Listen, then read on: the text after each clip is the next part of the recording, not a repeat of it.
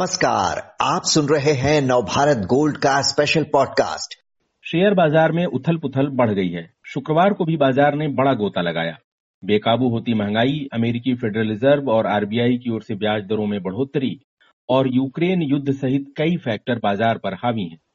ऐसे में सवाल उठ रहा है कि क्या स्टॉक मार्केट लंबे समय के लिए गिरावट की राह पर चल पड़ा है? क्या कोई ऐसा फैक्टर दिख रहा है जो बाज़ार को संभाल सके? निवेशकों को ऐसे दौर में क्या करना चाहिए?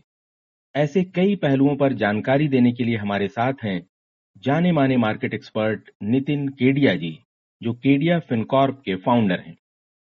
नितिन जी, विदेश की जो विदेशी निवेशक हैं, उनकी ओर से लगातार बिकवाली के बीच शुक्रवार को भी बेंचमार्क इंडाइसेज में डेढ़ फ़ीसदी से ज़्यादा की गिरावट आई और इन दोनों ने दो महीनों का सबसे निचला लेवल भी टच कर लिया कारोबार के दौरान। और ये जो हफ़्ता है, ये पिछले साल नवंबर के बाद वाले वा हफ़्ते के बाद का सबसे बुरा हफ़्ता रहा है बाज़ार के लिए। क्या लगता है आपको इसको बेयर मार्केट की शुरुआत माना जा सकता है? नमस्कार अखिलेश जी, सभी श्रोताओं को मेरा नमस्कार। अखिलेश जी मुझे जहाँ तक याद है कि हमने जब बाज़ार अपने उच्चतम स्तर पे था, तब भी हमने एक स्पेशल प्रोग्राम किया था और उस पर जो है अपने निवेशकों को ये बोला था कि अब वो समय आ गया है जब आपको शॉर्ट टर्म बॉन्ड फंड्स के अंदर अपना इन्वेस्टमेंट्स करना चाहिए। क्योंकि आने वाले समय में आज नहीं तो कल जो है, आरबीआई को ये सच्चाई स्वीकार करनी पड़ेगी कि इन्फ्लेशन जो है वो वाकई में एक बहुत बड़ा रिस्क है और आने वाले समय में उसको ब्याज दर बढ़ानी पड़ेगी। अखिलेश जी, अगर आप देखें तो लास्ट एक वीक में जो बाज़ार में एकदम सेल ऑफ़ आया है, वो सेल ऑफ़ के जो रीजन है, वो यही रीजन है कि लोगों को ऐसा लग रहा है कि अब जो आने वाला समय है, उसमें जो टाइटनिंग पॉलिसी है, वो सभी तरफ़ से दिखाई दे रही है। यूरोप में भी बात चल रही है कि ईसीबी जो है वो तीन या चार रेट हाइक कर सकता है और पहला हाइक जो है वो जुलाई में कर सकता है। और नोमुरा ने जैसे कि बोला है कि जून के फ़र्स्ट वीक की मीटिंग में 25 बेसिस पॉइंट या 15 बेसिस पॉइंट का हम रेट हाइक और देख सकते हैं तो वो भी बाज़ार में फैक्टर्ड इन हो रहा है। आ, मुझे लगता है अखिलेश जी जैसे हम पहले उस समय कह रहे थे बेचिए बेचिए अब मुझे लगता है कि वो समय आ गया है कि जब आपको मंगलवार या बुधवार या से जो है या सोमवार से ही थोड़ा थोड़ा करके खरीदारी के मौके शुरू कर देनी चाहिए, ताकि बाज़ार जो है वो छह महीने बाद जब एक अच्छे लेवल पे दिखाई दे, वापस उन्नीस हज़ार दो सौ या उन्नीस हज़ार पाँच सौ तो आपके दिल में कहीं ना कहीं ये टीज न रह जाए कि वो जब बाज़ार नीचे के लेवल पे आया था और फियर जब हावी भारी था, तब मैं एंटर नहीं कर पाया, क्योंकि मेरा तो मतलब मैं समझता हूँ कि जो सबसे बड़ा पैरामीटर है बाज़ार का वो यही है कि sell when others when others are greedy and buy when others are fearful तो अगले जी मेरा मानना है कि ये वो समय है जब आपको नेक्स्ट वीक जो है वो पूरा वीक एक्यूमुलेशन का है और अगले तीन महीने से छह महीने के लिए या इनफैक्ट दिवाली तक के लिए भी अगर आप खरीदारी के मौके यहाँ ढूंढ के खरीदारी करते हैं तो आपकी दिवाली और न्यू ईयर जो है वो जा, अच्छे जाएँगे ऐसा हमारा अनुमान है। अखिलेश जी। जी आप कह रहे हैं कि तीन से छह महीने तक जो है खरीदारी के मौके बनते हुए दिख रहे हैं यानी आप कह रहे हैं कि विदेशी निवेशक जो बिकवाली कर रहे हैं, करते आ रहे हैं पिछले लगभग आठ महीनों से, ये मई जो है लगातार आठवां महीना है जो नेट सेलिंग का गवाह बन रहा है वो विदेशी निवेशकों की ओर से। इसका मतलब आप ये कह रहे हैं कि अमेरिका में ब्याज दरें जो बढ़ाई जा रही हैं उनके साथ, अब उनकी विदेशी निवेशकों की बिकवाली और तेज होगी, बाज़ार और नीचे जाएगा और वो आप इंडिकेशन ये दे रहे हैं। नहीं अखिलेश जी, मैं बोल रहा हूँ कि नेक्स्ट वीक जो है वो पूरा एक्यूमुलेशन का टाइम है। नेक्स्ट वीक में आप जो भी स्टॉक खरीद सकते हैं वो नेक्स्ट वीक से आप खरीदना शुरू कर दें। जो स्टॉक्स आप नेक्स्ट वीक खरीदेंगे उनका रिटर्न आपको दिवाली या फिर आपको न्यू ईयर तक बहुत अच्छे मिलेंगे। जी। आ, अमेरिका में जो महँगाई वाला मसला है और अपने यहाँ महँगाई वाला जो मसला है नितिन जी अमेरिका में 40 साल के हाई पर है अपने यहाँ 17 महीने के हाई पे रिटेल इन्फ्लेशन थी मार्च में। और जिस तरह आरबीआई ने अचानक रिपो रेट बढ़ाया ऐसा लग रहा है कि उसके पास डेटा है तस्वीर है कि अप्रैल में भी 9-10 प्रतिशत तक जो है रिटेल जाने वाली है। यूक्रेन वार का मामला फंसा हुआ है क्रूड में वो गर्मी है। कंपनियों के नतीजे जो जैसे अपने यहाँ आए हैं, आपके सामने हैं तो अमेरिकी बाज़ार अलग गिर रहा है। तो इंडियन शेयर मार्केट के लिए कहीं से कोई उम्मीद की किरण दिख रही है जो आप कह रहे हैं या सारे फैक्टर निगेटिव हो गए? मेरा मानना है कि जब सारे फैक्टर्स आपके नेगेटिव हो जाते हैं, जैसे अगर आज हम देखते हैं तो एफ़ की जो पोजीशन है, ये अपने आप में मतलब काफ़ी लंबे समय से अगर हम देखें तो एकदम न्यूनतम लेवल पे है। तो आप जितना सेलिंग कर सकते हैं, आप कर चुके हैं मैक्सिमम और यहाँ से आप एक हफ़्ते सेलिंग या दस दिन के लिए सेलिंग आप और करेंगे। आप अगर कल का नंबर देखें तो कल एफ़ भी बाय करके गए थे इंडेक्स फीचर्स में भी उनकी बाइंग थी। तो अगर इस तरीके से आप देखें तो कहीं भी फिनोमिना बनता है या कुछ बनता है तो वो वापस बाज़ार के अंदर आ जाते हैं। और सबसे बड़ी बात यह है कि जो आज बाज़ार गिरा है, ये बाज़ार इसलिए गिरा है क्योंकि बैंक ऑफ़ इंग्लैंड ने रिसेशन की वार्निंग दी है और पावेल को अगर आप देखें तो दस दिन पहले जो सेंट्रल बैंकर्स की मीटिंग थी, दस पंद्रह दिन पहले, जिसमें दुनिया भर के तमाम सेंट्रल बैंकर्स अवेलेबल थे तो वहाँ पे उन्होंने रिसेशन से नकारा नहीं है अपने आप को। देखिए रिसेशन के रिस्क जब रेज होते हैं या अलार्म जब रेज होता है तो ये एक सच्चाई है कि उस समय आप जो बाज़ार होते हैं, वो काफ़ी नीचे आते हैं और फियर जो होता है वो काफ़ी हावी हो जाता है। तो इसीलिए मैं बोल रहा हूँ नेक्स्ट वीक से आप खरीदारी आप शुरू कर सकते हैं।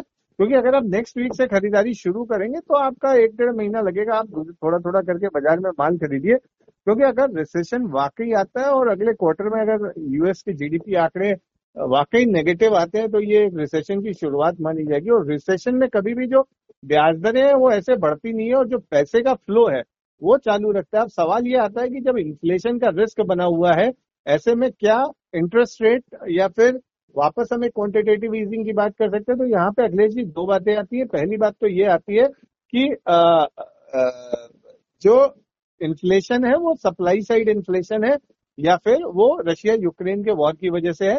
तो मुझे लगता है अगले एक या डेढ़ महीने दो महीने के अंदर जो यूक्रेन के वॉर की स्थिति है वो भी थोड़ी शांति की तरफ़ जाएगी ऐसा हम आशा करते हैं। दूसरा ये जो इन्फ्लेशन है ये सप्लाई साइड इन्फ्लेशन है। ये डिमांड साइड इन्फ्लेशन नहीं है। और जो सप्लाई साइड इन्फ्लेशन है, आप ब्याज दर मान लीजिए पाँच परसेंट और बढ़ा देते हैं तो क्या वो सप्लाई बढ़ जाएगी उससे? नहीं होगा। या डिमांड को कम करने की कोशिश कर रहे हैं, पर जो बेसिक डिमांड है, आप उसको कम नहीं कर सकते। आज जो सप्लाई की पोजीशन है, वो बेसिक डिमांड को भी कैटर नहीं कर पा रही है।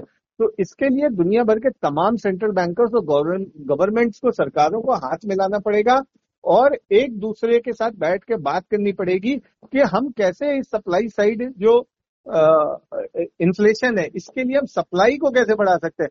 अखिलेश जी, आज एक साल से ज़्यादा हो गया है, अभी तक चिप्स की जो शॉर्टेज चल रही है, वो अभी तक उसके ऊपर कोई भी कदम नहीं उठाया जा सका है, अभी तक उसके ऊपर कोई भी पॉलिसी नहीं बनाई जा चुकी है। तो अगर आप देखें तो इस तरह की ये जो समस्याएँ हैं, इसको केवल आप सेंट्रल बैंक के इंटरेस्ट रेट टूल के साथ आप इसको सॉल्व नहीं कर सकते, क्योंकि अगला जो तीन महीना आने वाला है या चार महीने आने वाला है, अगर अगर नेक्स्ट क्वार्टर के जो ये करंट क्वार्टर के अगर जीडीपी आंकड़े यूएस के नेगेटिव आते हैं तो ये अपने आप में बहुत बुरी स्थिति हो जाएगी और फिर उस स्थिति में इधर कुआँ, उधर खाई वाली स्थितियाँ हो जाएँगी। तो मुझे लगता है कहीं ना कहीं सरकारें जो है वो इस पे उन्होंने काम करना शुरू भी कर दिया है और ये सप्लाई साइड इन्फ्लेशन को आपको जब अगर दूर करना है तो आपको इसी तरह के टूल्स जो है वो आपको इस्तेमाल करने पड़ेंगे। अखिलेश जी।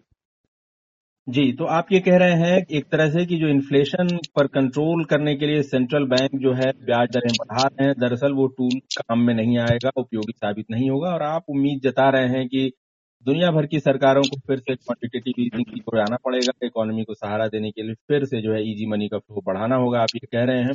लेकिन इसमें इसका मतलब ये भी है कि यूक्रेन वॉर और इस तरह के जो संकट हैं जिसकी वजह से फ़ूड से लेके कमोडिटी तक दूसरी तमाम मेटल और जो सप्लाई में दिक्कतें आ रही हैं वो अभी बनी रहेंगी। इस इंटरेस्ट रेट बढ़ाने घटाने से उनका कोई असर नहीं पड़ेगा। ऐसे दौर में जो ये लंबा दौर दिख रहा है नितिन जी ये ऐसे दौर में निवेशकों के लिए क्या सलाह है? आपकी क्या करना चाहिए? आप कह रहे हैं कि अगले हफ़्ते से थोड़ी थोड़ी खरीदारी शुरू करें। इसके अलावा और क्या आप सलाह दे रहे हैं? देखिए, निवेशकों को इस समय वो स्टॉक सेलेक्ट करने चाहिए जो वैल्यूएशन अच्छे हैं, जिनके क्वालिटी कंपनीज़ हैं। जैसे अभी हमने दो या तीन दिन पहले आपके एक प्रोग्राम में हमने डिस्कस किए थे किर्लोस्कर फेरस एनएमडीसी नालको और Tata Steel Godavari Power GNFC इस तरह के स्टॉक्स को अगर आप देखें तो ये आज भी काफ़ी अंडर वैल्यूड है। इसमें से एक या दो स्टॉक ऐसे हैं जो अपनी बुक वैल्यू से पॉइंट नाइन या पॉइंट एट पे ट्रेड कर रहे हैं। टाटा स्टील को आप देख लीजिए थ्री या फोर टाइम्स पे ट्रेड कर रहा है। तीन सौ रुपए की ईपीएस e उसकी पहुँच चुकी है। तो आ, मुझे लगता है कि अगर इन्फ्लेशन बढ़ती भी है तो ये जो अंडर वैल्यूड स्टॉक है इनमें जो गिरने का रिस्क है वो काफ़ी कम हो जाएगा। पावर स्टॉक फ्लेवर में है। आप टाटा पावर को धीरे धीरे करके ऐड कर सकते हैं। ये सारे जो स्टॉक्स हैं इनमें डाउन साइड उतनी नहीं होगी जितनी आपको फ्रंट लाइन स्टॉक्स में मिलेगी। और अगले एक से डेढ़ साल में या दिवाली से आपको आ, मैं न्यू ईयर की बात कर रहा हूँ तो आपको इसमें रिटर्न्स भी जो मिलेंगे वो काफ़ी अच्छे मिलेंगे। अखिलेश जी। जी। नितिन जी, आपने पहले भी डेट प्रोडक्ट्स की ओर की उसकी सलाह दी थी। अभी का जो मौजूदा दौर आपका दिख रहा है, इसमें क्या निवेशकों को आप इक्विटी से थोड़ा हट के डेट प्रोडक्ट्स की ओर शिफ्ट होने की सलाह दे रहे हैं? अखिलेश जी, अब ये समय नहीं है जब आप डेट प्रोडक्ट्स की तरफ़ जाएँ, क्योंकि ऑलरेडी जो है बॉन्ड काफ़ी बढ़ चुके हैं बॉन्ड्स अच्छा रिटर्न दे चुके हैं। तो यहाँ पे अगर इस समय आप जाएँगे तो इस समय नुकसान होने की डेट प्रोडक्ट्स के ऊपर शॉर्ट टर्म डेट फंड्स के ऊपर नुकसान होने की बहुत संभावनाएँ हैं।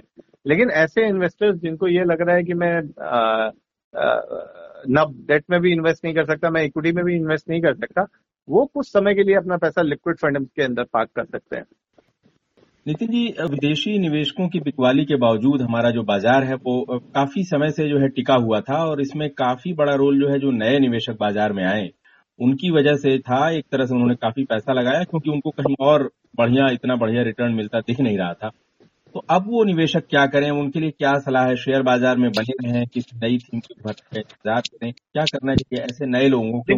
काफ़ी ये का जी।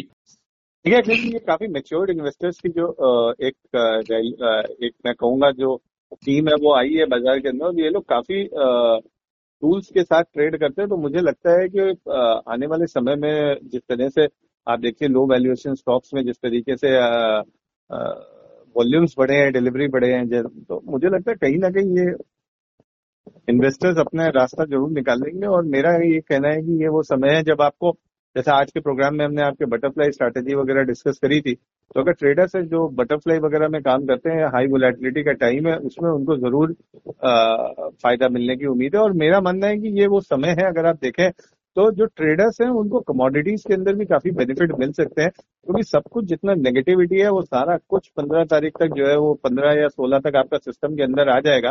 तो आज आपके पास एक और एसेट क्लास है तो आप उसके अंदर भी ट्रेड कर सकते हैं। तो मुझे लगता है कमोडिटीज के अंदर जो है, वो सोलह या सत्रह तारीख से काफ़ी अच्छे निवेश के मौके बनेंगे। जी। नितिन जी, आपने बहुत विस्तार से जानकारी दी। धन्यवाद आपका।